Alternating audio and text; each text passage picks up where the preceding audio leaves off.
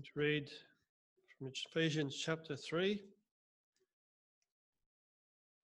14 through to 21. I meant to ask Sam to announce this, but I was going to encourage you that if you use Facebook, church has a Facebook page, good opportunity for you to share a, a verse or an encouragement in that space. I think it has opportunity there to encourage each other for those who use that forum. Ephesians chapter 3, starting at verse 14. For this reason, I kneel before the Father. From his whole family in heaven and on earth derives its name. I pray that out of his glorious riches he may strengthen you with power through his Spirit in your inner being, so that Christ may dwell in your hearts through faith. And I pray that you, being rooted and established in love, may have power, together with all the saints, to grasp how wide and long and high and deep is the love of Christ, and to know this love that surpasses knowledge, that you may be filled to the measure of all the fullness of God. Now, to him who is able to do immeasurably more than all we ask or imagine, according to his power that is at work within us. To him be glory in the church and in Christ Jesus throughout all generations, forever and ever. Amen. May God give us understanding.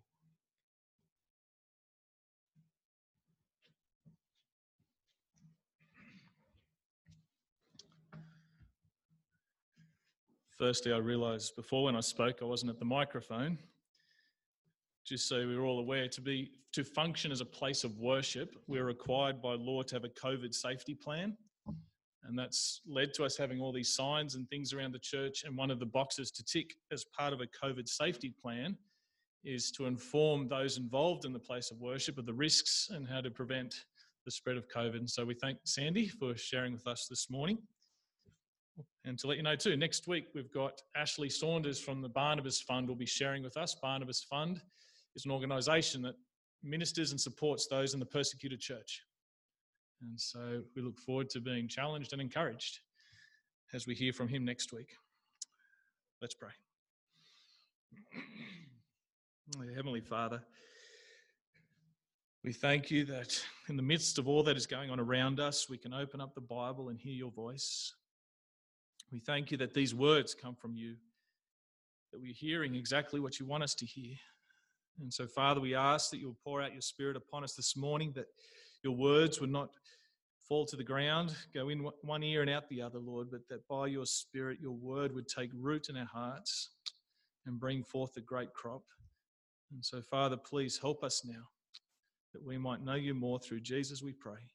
Amen. If you have your Bibles open, you'll see that we're coming to the very middle of the book of Ephesians. Paul would often say to Timothy to watch your life and doctrine. Watch how you live and what you understand about God. Essentially, in the first three chapters, which we're coming to the end to, we have been exhorted and challenged and taught how to think rightly. They're the chapters of doctrine. And then once we move on next week into the next three chapters, it'll be about life, how these doctrines should play out in our life, how we should live for Him. And so, in many ways, they be, the next chapters are the application of the truths we have heard. And in our verses this morning, verses 14 down to 20, 21, Paul prays a very earnest prayer, a beautiful prayer. But it's not just a prayer for us to admire, it's a prayer for us to pray. It's an example for us on how to pray for each other.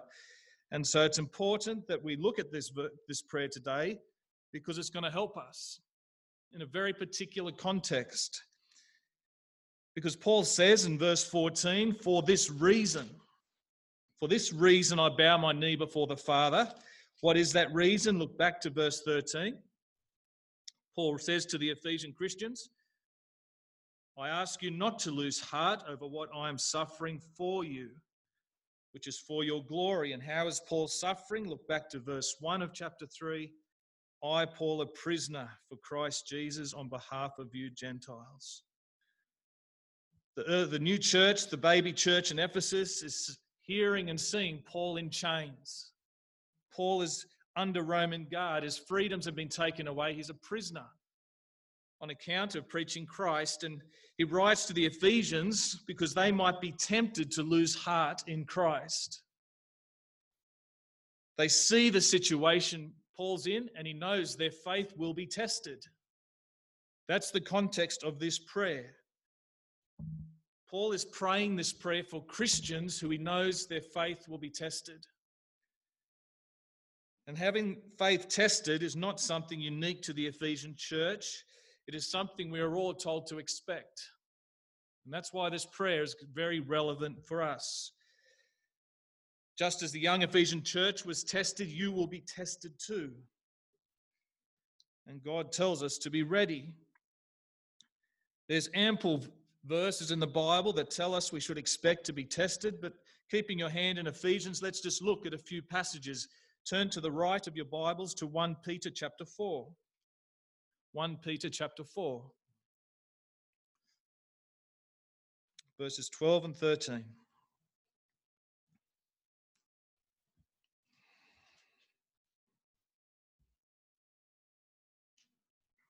1 Peter chapter 4 verse 12. Beloved, that's the church, do not be surprised at the fiery trial when it comes upon you to test you as though something strange were happening to you. But rejoice insofar as you share Christ's sufferings, that you may also rejoice and be glad when glory is revealed. Don't be surprised when the day of testing comes to you. Turn to 1 Peter chapter 5, just over the page.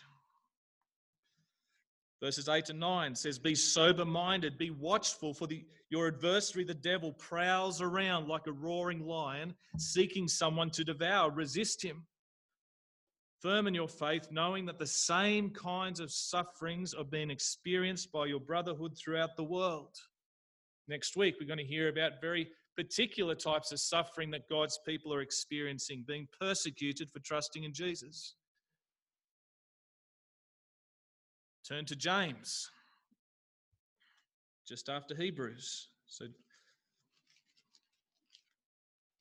just a little to the left. James chapter 1, verse 2. James chapter 1, verse 2. Count it all joy, my brothers, when you meet trials of various kinds, for you know that the testing of your faith produces steadfastness and let steadfastness have its full effect, that you may be perfect and complete, lacking in nothing. We don't like trials, we don't like being tested, but God uses it for good. God uses these trials and testing to perfect us in our faith, to grow and mature us. If you remember, you can turn back to Ephesians 3. Do you remember when Jesus was the parable of the soils, where the seed fell? Some on the path, some on the rocks, some in the where the weeds are, some on the soil. And of those who fell on the rocks, Jesus said they are those who hear the word, they receive it with joy. They're at church, they're praising God, but they have no real roots.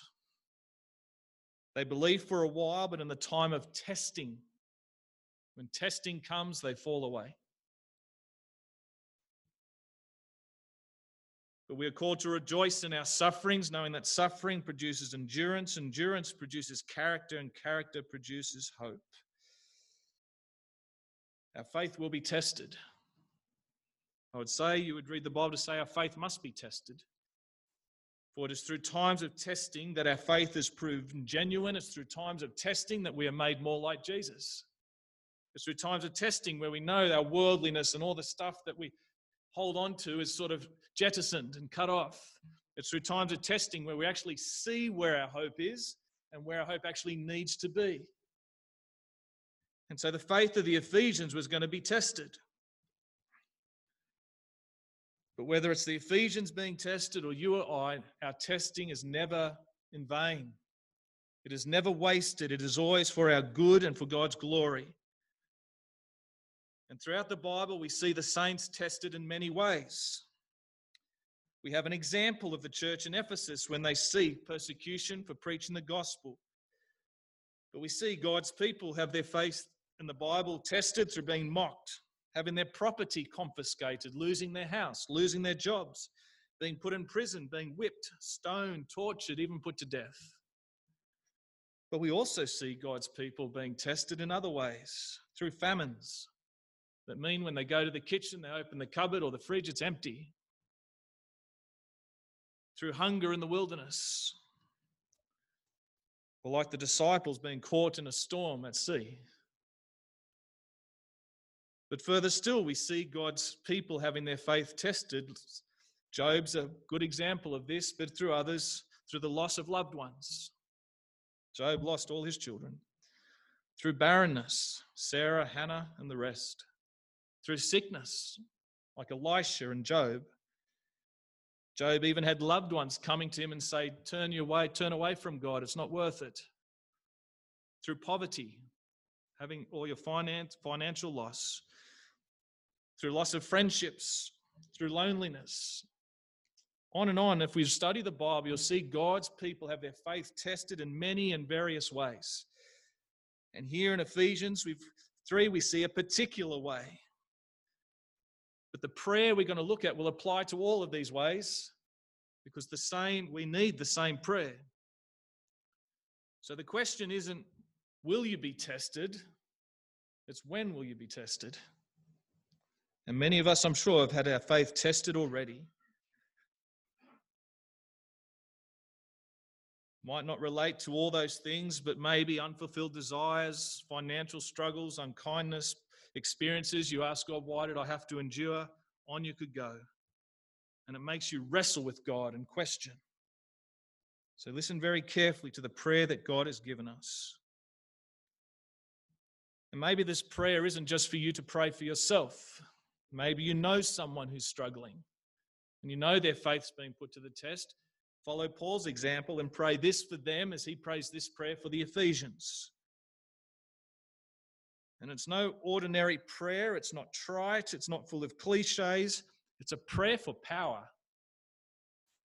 A prayer for real power that will equip the children of God to stand fast in their faith, no matter what they have to endure.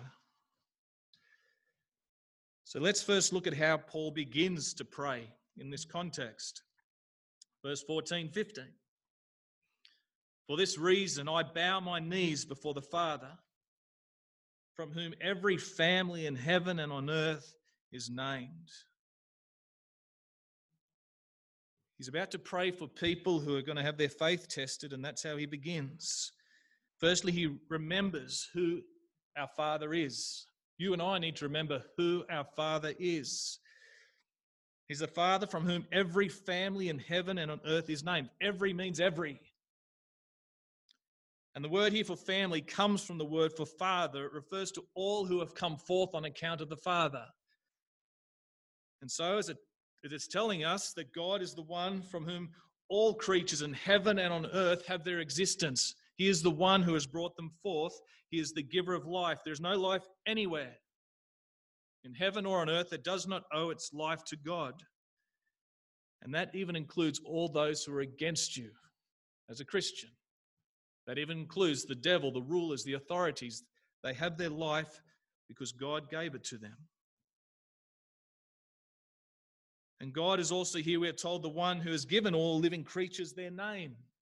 He's the one who, he's the one who names everything. If you remember Adam in the beginning, Adam was created in the image of God, and God gave him dominion over all the creatures. And one of the ways his dominion was exercised and he was God like was that he named all the creatures. And here we see God is the one who has named all beings in heaven and on earth. He is the one who has dominion over all.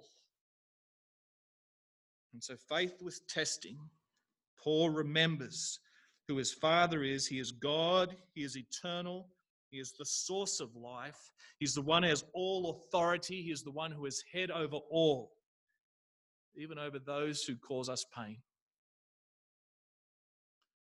There is no being anywhere, no being, devil included, who is not subjected to him, is not subject to him. In times of testing, you are weak, but you remember he is strong. And remember your relationship with Him because Paul calls God Father. He is your Father, you are His child. How did Jesus teach us to pray? Our Father in heaven, hallowed be your name.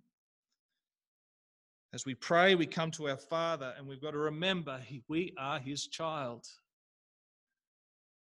Because He set His heart upon you, as we have seen about the glorious gospel from before the foundation of the earth. He said, I will adopt you as my son. The good earthly father loves his child, yet your Father in heaven loves you so much more. A child who knows their father loves them and is for them will instinctively reach up to dad. May we know our Father in heaven, his love, that he is for us, that in times of trouble we will instinctively reach up to him. I remember when I was a little kid being taken for a swim in the ocean, and there are lots of people around. All the waves were going, I got very scared, but I looked for dad. And as soon as I saw my dad, I didn't reach out to the strangers around me and anyone else. I just reached out to him. And he picked me up and he held me. May we do that with our Heavenly Father. And how does he draw near to him? In reverent intimacy. Reverent intimacy. We learn something very important here about how we should approach God in prayer. Some can focus so much on God's greatness and majesty that when they come before God in prayer, they speak as if God's somehow distant, He's unknowable. But others too can so focus on being a child of God and have that familiarity with God, they forget that God is God. He is the King. And they forget any sense of reverence. But here we see Paul gets it right. He shows us the godly example. He calls God his Father while also bowing his knee. He calls God Father and he gives his Father the respect and honor due to him. That bowing of the knee is the bowing that you're familiar with from Philippians 2 before the Lord, every knee shall bow. That's a position of complete surrender, of utter dependence, of utter helplessness before the one you bow, acknowledging God's greatness and worthiness. And so, as we come before God in times of suffering and testing and prayer, may we too come quickly and humbly. How quickly we can hold off running to God, and it's as if God's the last option. How many other things have you tried before you've come to God? No, may we come quickly and humbly in prayer on a bowed knee before God, who is our Father, who has all power and authority, being confident of his love for us and assured that he is for us in every way. And so let's learn now for what Paul asks, that we may ask for that too. Verses 16, 17. Paul prays that according to the riches of his glory, he may grant you to be strengthened with power through his Spirit in your inner being, so that Christ may dwell in your hearts through faith. So, first, he prays that according to the riches of his glory, he may grant you to be strengthened with power. literally strengthen in your inner man. In times of testing, we can so readily focus on the outward and all the stuff that's gone wrong around us and all the stuff that other people have done and all the struggles we're having to endure, all the while crumbling away on the inside. If we are to endure times of testing, we need to be strengthened on the inside, have our inner man made strong that's what Christian maturity is. Your outer being's going to pass away. Grows old and weary. But, and here's the challenge though our outer being is on a downward trend, our inner being should be on an upward trend. As the decades go by, yes, your body fails. But is your inner man getting stronger? because you know Jesus, because the power of the God is at work in you. As your body returns to the dust, you should actually be becoming more and more like Jesus.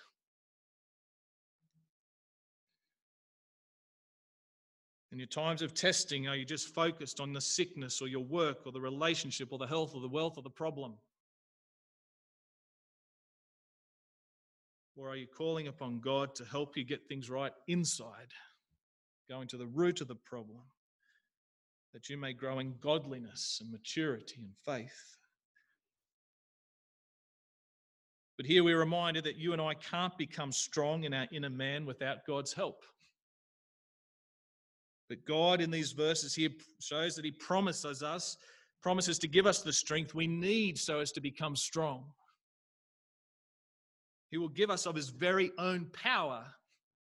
We've been challenged by the grandeur of God's power in the early chapters of this book. God is all powerful, all omnipotent, all omnipotent, omnipotent. If you consider God and just consider where He is, He's way up the top and not just on top. Everything is nothing in comparison. And He says, My power is for you, and my power is here to work in you. That is, should give us courage. But it's not wishful, it's real because God will give of His Spirit so that His power can do a supernatural work in our hearts, in our minds. And Paul prays this with confidence, not wondering, not hoping, but knowing that God will do this because we've seen in the opening chapters just how much God is for them. God has chosen them, He's for them in every way.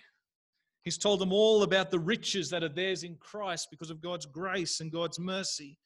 And if all these riches bring glory to God, and all these riches do bring glory to God and they're overflow of His glory, and so, as Christians, when Paul prays and when we pray, given that God is so much for us in every way, we can pray according to that in confidence that He will empower us to live the life He has called us to live. God never calls us to do something in our own strength, but will equip us more than we need so as to accomplish it. He will equip you so as to keep living as a Christian. He'll equip you so as to finish the race, so as to be able to face whatever trial or trouble you have to face. To face testing, Paul asked God for power through the Spirit in the inner being. And the first step that he looks for this power to be displayed is so that Christ may dwell in your hearts through faith. That's the second step of his asking. Firstly, that God would give us power through his Spirit. Secondly, unto Christ dwelling in our hearts through faith. Christ dwells in the heart of his people by his Spirit, the Holy Spirit. Paul here, as he says that, isn't praying that the Spirit of Christ would come and be in the Christian's heart. That's already happened. We've seen that in chapter 1 that God has given every Christian the Spirit, the Spirit of Christ, as a seal, as a guarantee. Rather, Paul here is praying that Christ will forever reside in our hearts. The word for dwell is not to take up residence, but to reside permanently, to never leave. Christ dwells in our hearts by God given faith. Ephesians 2:8 tells us that even faith is a gift from God. So if God, Christ is to dwell in our hearts through faith, faith is a gift from God. Christ is to dwell in our hearts forever. God must give us the grace, the faith that endures, that perseveres, and He will. For Christ to indwell our hearts permanently, we cry out to God knowing that He will empower us to have faith that endures according to His grace. We don't just rely on God's grace to come to Jesus.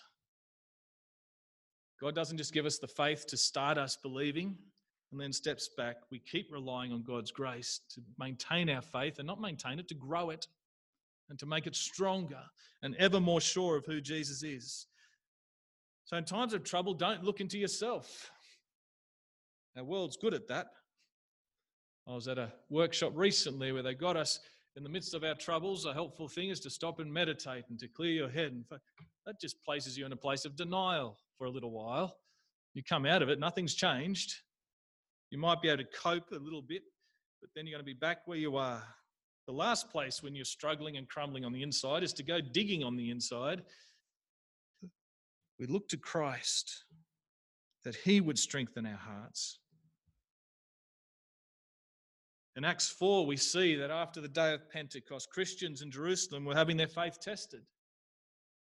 Persecution was coming. They were timid and they come together in prayer and they pray to God and they remembered who Jesus was, and God powerfully strengthened them in their faith by the power of the Spirit. And they left that room and went out proclaiming Christ. God will do the same for you. This prayer is for us. So, if you want to know who a strong Christian is, someone who you think is going to pass through the test, don't be fooled by outward appearances. Jesus says on the day of judgment, there will be those who have done powerful things, prophesied, performed miracles, cast out demons. But Jesus is going to tell them, Away from me, I don't know you. In churches, we can be tempted, like Samuel, to assess the sons by their outward appearances, as Samuel did to Jesse's son. He thought each brother was strong because of outward things. We might think someone's on a music team, someone preaches, someone leads a Bible study, someone's a deacon, someone's an elder. They must be strong. No. There's many a pastor who's discovered after years he's not even saved. We can trick each other, we can keep up appearances, but you can't trick God. For us to be strong, it's the inner man. It's a heart that is clinging and yearning for Christ, a heart that loves Jesus more than anything else. So, in times of trouble, don't look to worldly principles and worldly methods or another book from a Christian bookstore.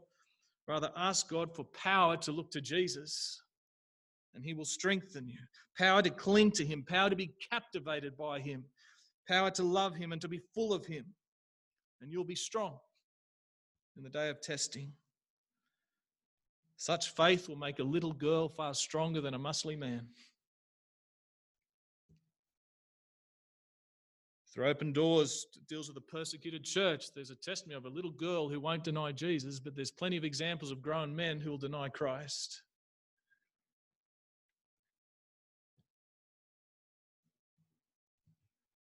If our hearts and the power of the Spirit are full of Jesus, we'll be able to face the darkness, face our troubles, face the rising waters, the floods, face the flames.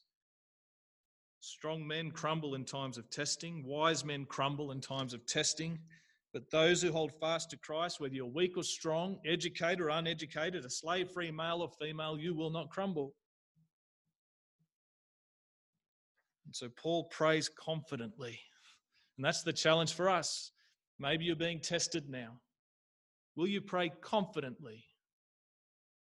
Even saying, God, I'm not feeling confident, but I know I should be confident, so I'm going to pray this prayer. Because God's children can pray this prayer confidently because we are those who are rooted and grounded in love. Those who are rooted in God's love can never be plucked out. God's love will never let you go, will never let you be blown over. Those grounded in God's love can never be shaken, for you are grounded on the rock that can never be shaken. And Paul spent the first three chapters telling us just how sure and great and marvelous is the love of God, that we would be confident so when we face trials or see our brothers and sisters facing trials, pray with confidence, pray boldly for their faith or your faith to be made stronger and stronger by the power of the Spirit. Knowing that as God's children, rooted and grounded in love, you won't be overcome. But that then leads to a third step. In verse 18, may have strength to comprehend with all the saints what is the breadth and length and height and depth, and to know the love of Christ that surpasses knowledge, that you may be filled with the fullness of God. Paul's prayer is like a cascading prayer, it keeps building. He's asking for over three steps essentially. Firstly, he's asking that God would give us the power of his spirit so that Christ would dwell in our hearts through faith, so that we would comprehend the love of God, so that we would be full with the fullness of him. The power of the Spirit is unto Christ, and knowing Christ is coming to grips with the knowledge of God's love. And without God's help, you and I would never comprehend how wide, how high, how deep, how long is the love of God. We need God to open our eyes by His Spirit to Jesus and to grasp all that God has done in Christ, to grasp just how much God loves us. It's amazing how love will help you get through difficult times. Knowing someone loves you helps you not to give up. And when we know God, the greatest lover of all, that He loves you, He will sustain us. And this comprehending God's love is very important because comprehending God's love is different to knowing God is love. Comprehending God's love is different to knowing God is love. We all know God is love if we've read the Bible. We all know through Sunday school that God is loving. But have you comprehended his love? That's what this prayer is for. So you're not standing firm because of stuff you've been told you should believe. You're standing firm because of stuff you know and experience and feel the love God has for you.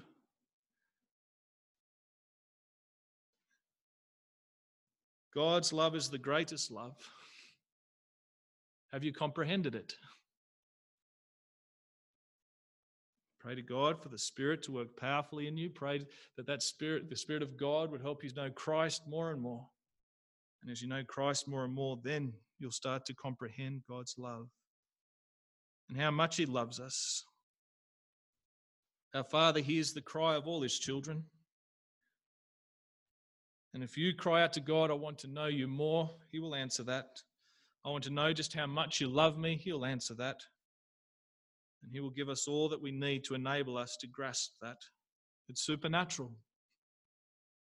You're not going to grasp the love of God just by reading more books from Koorong. You're going to grasp the love of God by the Spirit working powerfully within us to know Jesus. And for the love, as you comprehend it, to fill you, fill you more and more.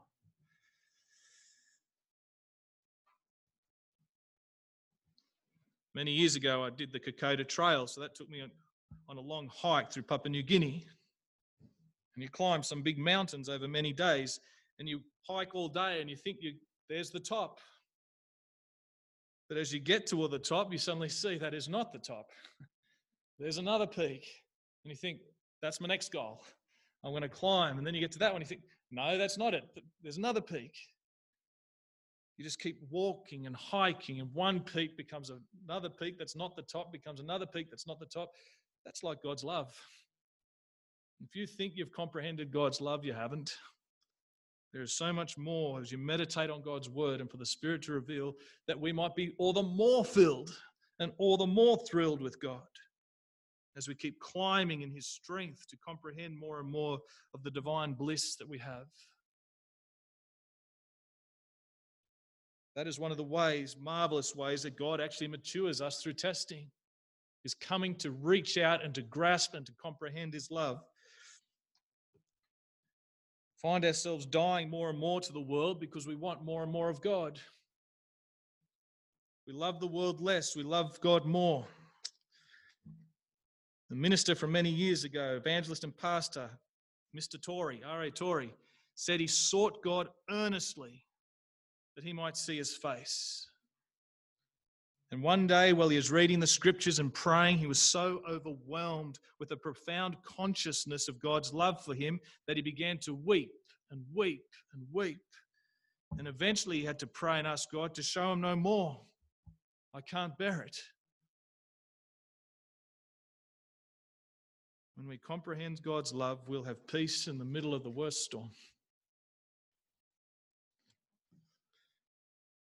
Considering the chapters that have gone before, how wide it is love, it includes Jews and Gentiles, people from every tribe, tongue, and nation.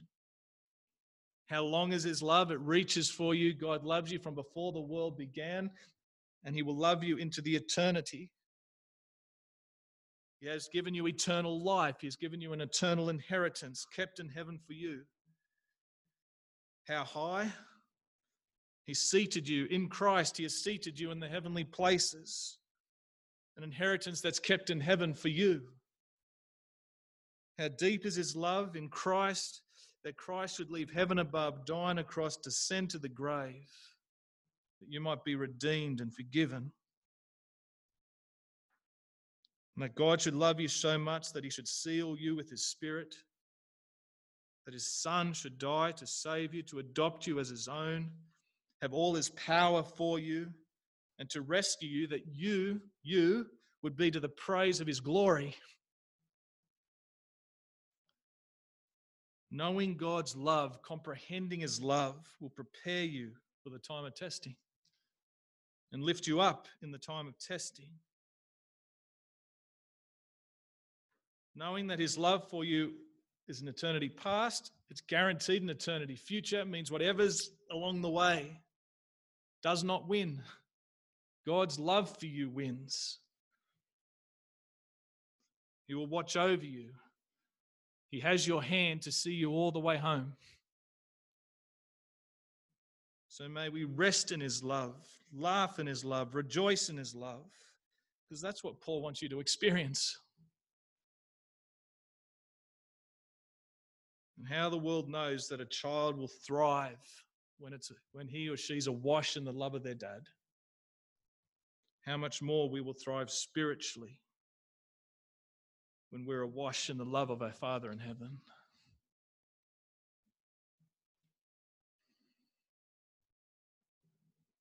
And so Paul closes with verses 20 and 21.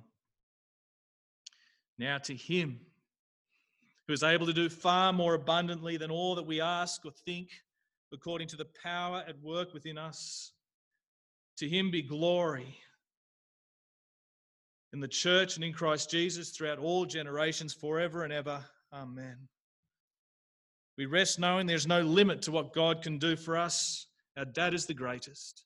He's able to do whatever we ask and all that we ask, even abundantly more than we ask. Have you ever limited God? or thought maybe God can't get me through this. Get rid of those thoughts. Rather, may we join Paul here in giving glory to God. To him be glory in the church and in Christ Jesus. Yes, Paul wants us to be full of God, but that but he wants something more. He wants God to be glorified. He wants him to be worshipped, exalted, adored. He wants God to receive all the credit for all families everywhere to think high thoughts of God. Others may not give God the glory, but the church, you, his bride, you, his child, are to give him glory. We are the company of people who approach God solely on what he has done for us through Jesus Christ. We come to him by the, the in the Son by the Spirit, and we give him glory. That is the end. That's our highest purpose as a church, is to give God glory. It's not about us. It's not about what we do. It's not about what God has in store for us into all eternity. Our highest calling as a church is to give God glory, to show He is magnificent, and not just for a time, forever and ever. Forever and ever. The praise which we begin on earth is to continue into all eternity. And the more we grasp and understand God, it won't be hard. We wrestle because we see things as a shadow, but when all things are put plain, you will have no trouble praising God. Infinite love deserves infinite praise. Eternal love deserves eternal praise. Times of testing are hard. But when you get to heaven, you'll realize that God has never failed you. He's always been faithful. In fact, He sustained you all the way. And so let's never start thinking we do it in our strength. but to call out to our Father in heaven for his strength. And so we must pray, pray, pray. Yes, prayer can be difficult, but pray, as Spurgeon says, sometimes we pray and it's like it's not getting past the ceiling. So he says, pray until you pray. Wrestle in prayer. Prayer is often the last thing we do or way down the track. And for the devil, it's the last thing he wants you to do. He would much rather you pick up a few more books to read about suffering than to pray. You can get to those, pray first, and don't stop praying. Pray before you read. We struggle to pray for 10 minutes, but we have no worries to read a book for 10 hours. We press on. May we fall on our knees, bow before Him in our times of testing, and cry out for strength. That's what we need. Maybe one of the reasons we don't run to Him is because really deep down we doubt His fatherly love. Stop. Look to the scriptures, see how much He loves us, and run to Him. Run to your Father. Don't try and fix yourself. Don't try and just have more conversations. Don't try and read more books. Run and pray. Let God do a supernatural work in your heart. And if you're not in times of trial or struggle, be praying for those who are and be getting into those disciplines now. Because it's not if you will be face testing, you will. And so be ready. Let's pray. Father, we thank you so much for your love. Lord, we pray. It's our prayer, Lord, that this prayer of Paul's would be fulfilled in us. Lord, that you would pour out your Spirit upon us to empower us, that Christ may dwell in our hearts through faith, that we would know Christ more, and Lord, that we would see just how much you love us and understand that love through what you have done for us in Christ. Lord, may you just fill us and thrill us with love. And Lord, that we would never take our eyes off you. And so, Father, please answer this prayer for us, we ask. Amen.